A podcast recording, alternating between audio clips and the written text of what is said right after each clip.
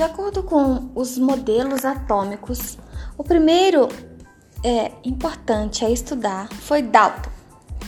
Ele é, afirmou que os átomos são esféricos, são maciços, eles são indivisíveis, indestrutíveis e constituem a menor parte da matéria.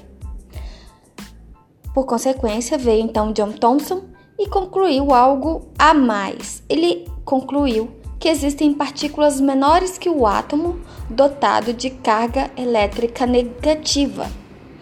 Portanto, ele foi o descobridor do elétron como partícula, aonde os elétrons negativos estariam incrustados numa massa gelatinosa positiva. Thomson foi o criador do modelo do átomo como um pudim de passas. Para ele, o átomo é esférico, não maciço e com presença de elétrons.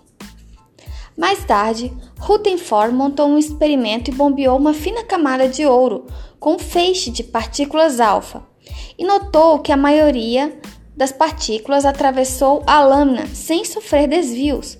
Com isso, ele concluiu: o átomo não é maciço. Por que ele concluiu isso? Porque as partículas alfas bombeadas na camada de ouro atravessaram a lâmina. Então, essa lâmina não é maciça. Nem o átomo é maciço.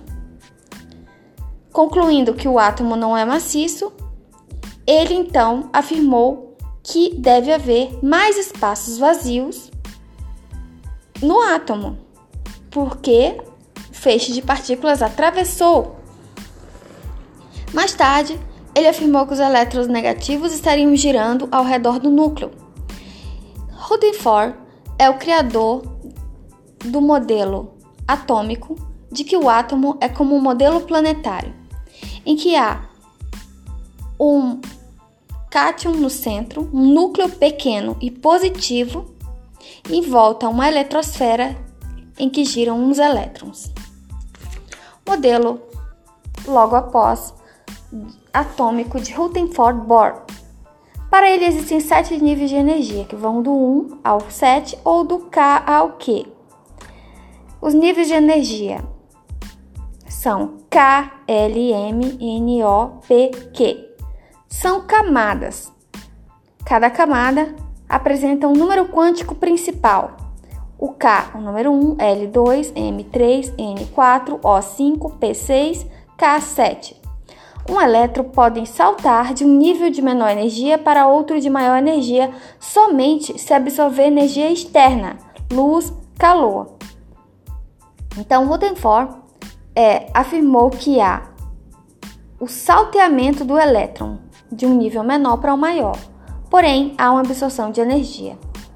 E quando ocorre o retorno do elétron, se dá com a emissão de energia na forma de ondas eletromagnéticas, ou seja, um elétron não pode estar entre dois níveis de energia.